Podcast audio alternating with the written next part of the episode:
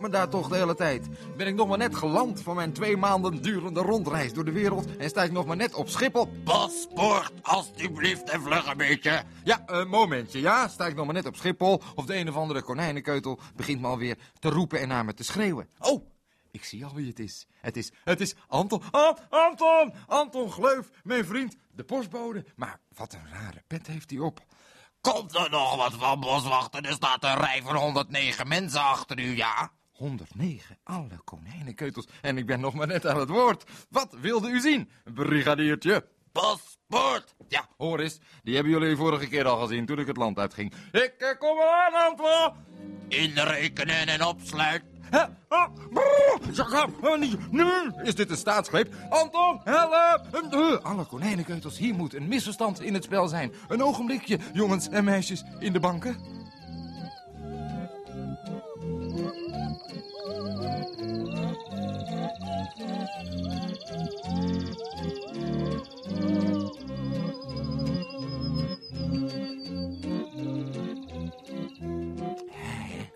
Gelukkig, dat is nog maar net goed gegaan. Maar er stonden mij nog meer merkwaardige verrassingen te wachten. Het begon met Anton Gleuf. Goedemiddag, Ko. How are you? I are very good, Anton. Maar wat heb jij een merkwaardige pet op je eikel. Ik bedoel, op je hoofd. Ik was even dwar met de natuur. Laat mij eens lezen.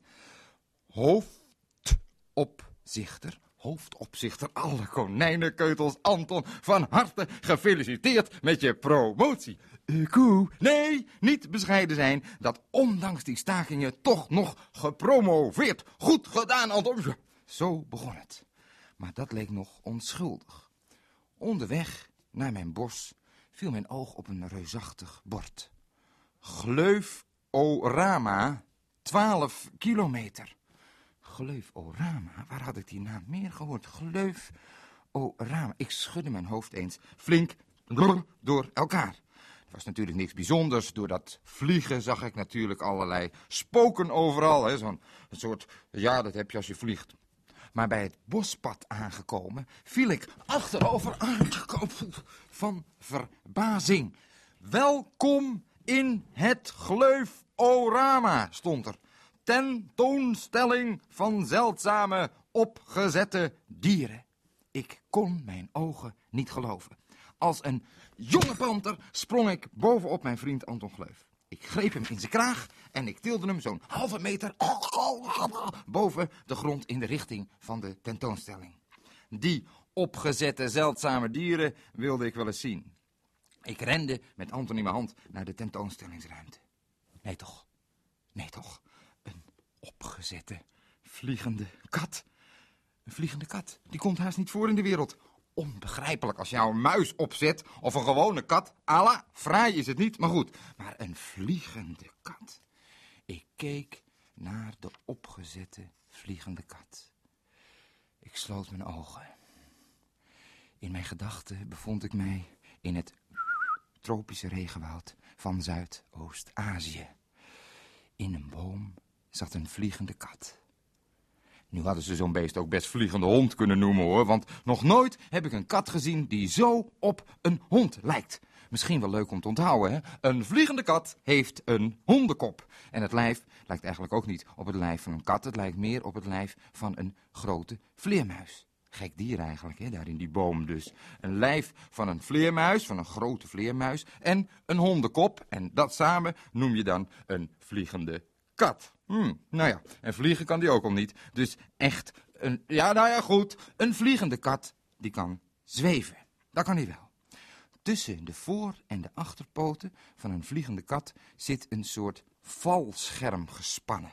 Dus als je je poten zo strekt, u, ja, dan zie je zo dat hele grote valscherm. Maar het is geen gekocht valscherm, geen gekochte parachute, maar één die dan gewoon gegroeid is. Dat zit daar gewoon.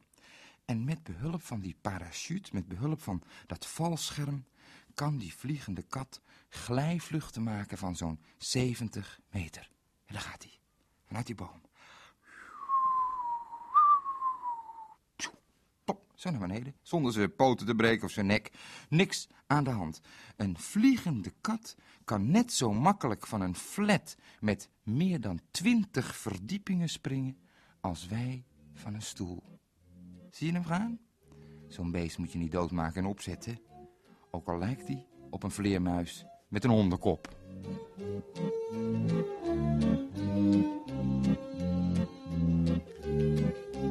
In je boekje, op bladzijde 4, zie je links een vliegend katje. Kijk er maar even naar. Naast dat grote, uitgestorven dier zie je hem.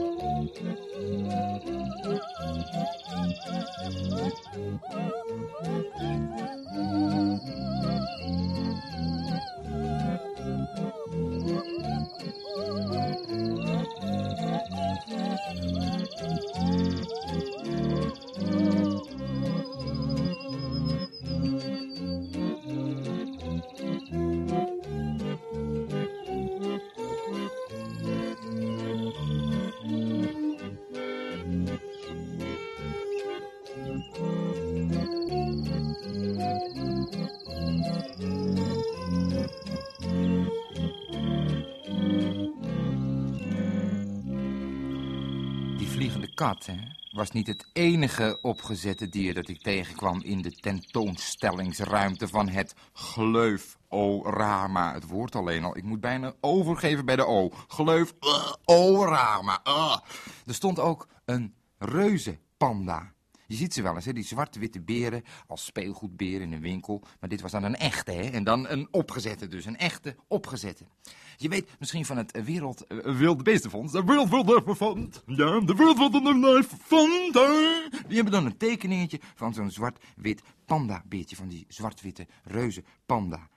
Dat beest is notabene bijna uitgestorven. Die kom je haast niet meer tegen. Er is er haast geen één meer van. Dat is toch afschuwelijk om zo'n beesten op te zitten. Ze wonen in China. In een klein stukje van China waar het altijd koud is. Op steile, moeilijk toegankelijke rotshellingen wonen ze. Daar kan bijna niemand bij komen. Daar, op die hellingen, wonen die beren. En die reuze pandabeer, die eet het liefst bamboescheuten. Jonge bamboeplantjes zijn dat. Dus net zoiets als verriet voor ons. Heeft u mij maar één met mayonaise? Bamboescheuten met mayonaise? Nee, gewone bamboescheuten. Mmm, heerlijk. Maar soms zijn er weinig bamboescheuten. Soms zijn er heel weinig jonge bamboestengels. Als het een beetje slecht bamboescheutenjaar is. Hoe is het bamboescheutenjaar? Slecht bamboescheutenjaar, zeg. Nou, goed. Dan, als er zo'n slecht jaar is, als er weinig bamboescheuten zijn... is het ook een slecht jaar voor de reuzenpanda. Dan heeft de reuzenpanda bijna niets te eten. En gelukkig zijn er dan mensen, soort bergbeklimmers zijn dat volgens mij, die eten gaan brengen naar die reuzenpanda. Die klimmen dan met touwen uit de gallen. Dan pakt eten op hun rug om de reuzenpanda te voeren. Heel aardige mensen zijn dat, maar of het veel helpt, dat weet ik niet. Onze wereld is groot, hè? dat weet je. Die bol, die is hartstikke groot. Die is honderden keren groter dan Nederland. Veel groter, wat een grote wereld. Maar bijna nergens op die hele wereld wonen pandaberen. Alleen op één plek in China. En die plek die is de helft zo groot als Nederland. En op die plek, daar wonen ze nog. Maar niet veel. Veel te weinig. En op die weinige reuze panda's moeten we zuinig zijn. Reuze panda zuinig. Ja. Misschien heb je hem al gezien. Ik denk dat een moeder en kind in je boekje op bladzijde 5. Daar zie je die reuzenpanda bovenaan.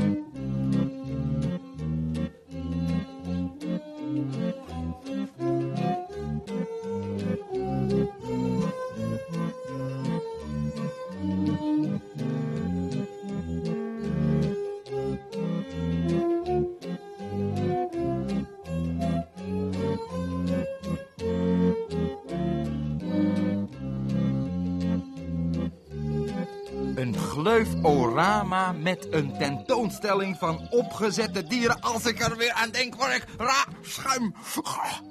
Wat schuim van mijn lippen. En Anton Gleuf een beetje de opzichter spelen. Het is dat het mijn vriend is, maar anders... Weet je wat ze er ook hadden? Ze hadden er ook een reuzenschildpad. Die bestaan niet eens meer, hadden ze daar. Zijn al uitgestorven reuzenschildpadden.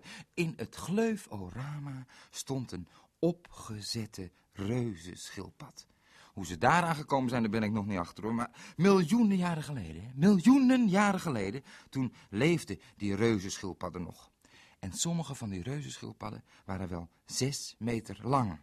Zo lang als een uh, Cadillac. Twee auto's, twee gewone auto's. Als die tegen elkaar zijn gebotst, en die blijven zo'n beetje niet hard botsen, hè, een beetje rustig gebotst, en die staan dan zo, pong, dan heb je ongeveer zes meter. En zo groot was zo'n reuzenschildpad. Zes meter. Meer dan vier keer zo groot als jij bent. Dus vier keer jezelf opgestapeld. En dan plat op de grond. En dat dan hè, als schildpad verpakt. Er leven nu nog een paar soorten schildpadden die we ook reuzenschildpadden noemen hoor. Ja, die zijn er. Maar die zijn maar 1,10 meter. 10. 1 meter 10, dat is uh, een stuk kleiner dan jij bent. Vroeger waren ze 6 meter. Maar ja, 1 meter 10 is ook nog wel aardig natuurlijk. Hè. Op een paar eilandjes, in de buurt van Zuid-Amerika bijvoorbeeld, komen ze onder andere nog voor. En nu weet je dat een schildpad een schild heeft. Dat weet je, want daarom heten ze schildpad. Anders zouden ze misschien uh, fietspad heten, als ze een fiets hadden. Maar het is een schildpad. Daarom worden ze zo genoemd. En op zo'n schild kun je zitten. Dachten we. Op zo'n schild kun je rondrijden. In sommige dierentuinen maken ze een heel feest van lekker rondrijden op schildpaddenruggen, mensen. Drukte iedereen in de rij. Iedereen wil natuurlijk wel op zo'n schildpaddenrug zitten. Maar zo'n schildpaddenrug is wel hard, maar niet keihard. Niet zo hard als de mensen dachten. Het is dus helemaal niet zo goed om op zo'n schild te gaan zitten. Ik zit trouwens veel liever op een stoel, een chair. Vooral als het mijn luie stoel is. Voor de open haard met een mooi natuurboek. Met plaatjes van reuzenschildpadden van zes meter lang. Heel mooi. In je boekje op bladzijde 5 zie je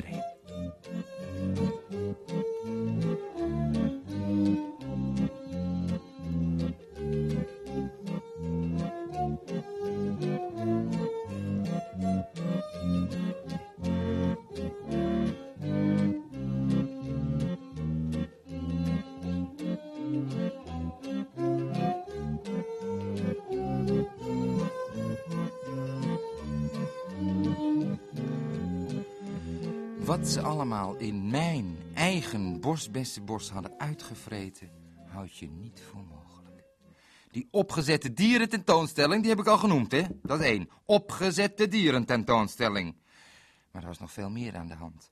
Een heel natuurpretpark hadden ze van mijn bos gemaakt. Een natuurpretpark met een restaurant. Met. Oh, beheers je. Ja. De, de natuur is de natuur, dat weet je. En een pretpark is een pretpark, dat weet je ook. Dat heeft niets met elkaar te maken. En een reuze panda kan er nog kwaad in worden. Of een vliegende kat, of een reuze schildpad. Hoor niet, horen niet in het bosbessenbos. Al zouden ze nog leven, ook dan niet. Een dier hoort in zijn eigen omgeving. Net als een boswachter. Die zet je toch ook niet in een viswinkel?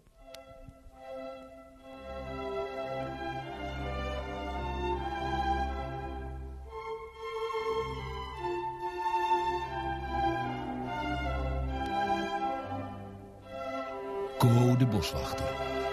Het enige blaadje groen op onze zenders.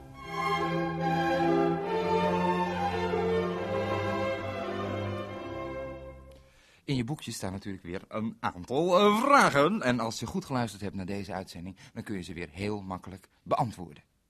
Oh ja, en dat is ook nog wel uh, geinig om te vertellen. Op bladzijde 6 staat ook nog een afbeelding van een ko Ala-beertje, familie dus. En van een ander dier, en daar hoort dan weer een rebus uh, bij. Maar, nou ja, goed, ga er maar naar werken. En als jullie bezig zijn, kun je onderwijl luisteren naar een nummer van mijn vrienden, de Houthakkers.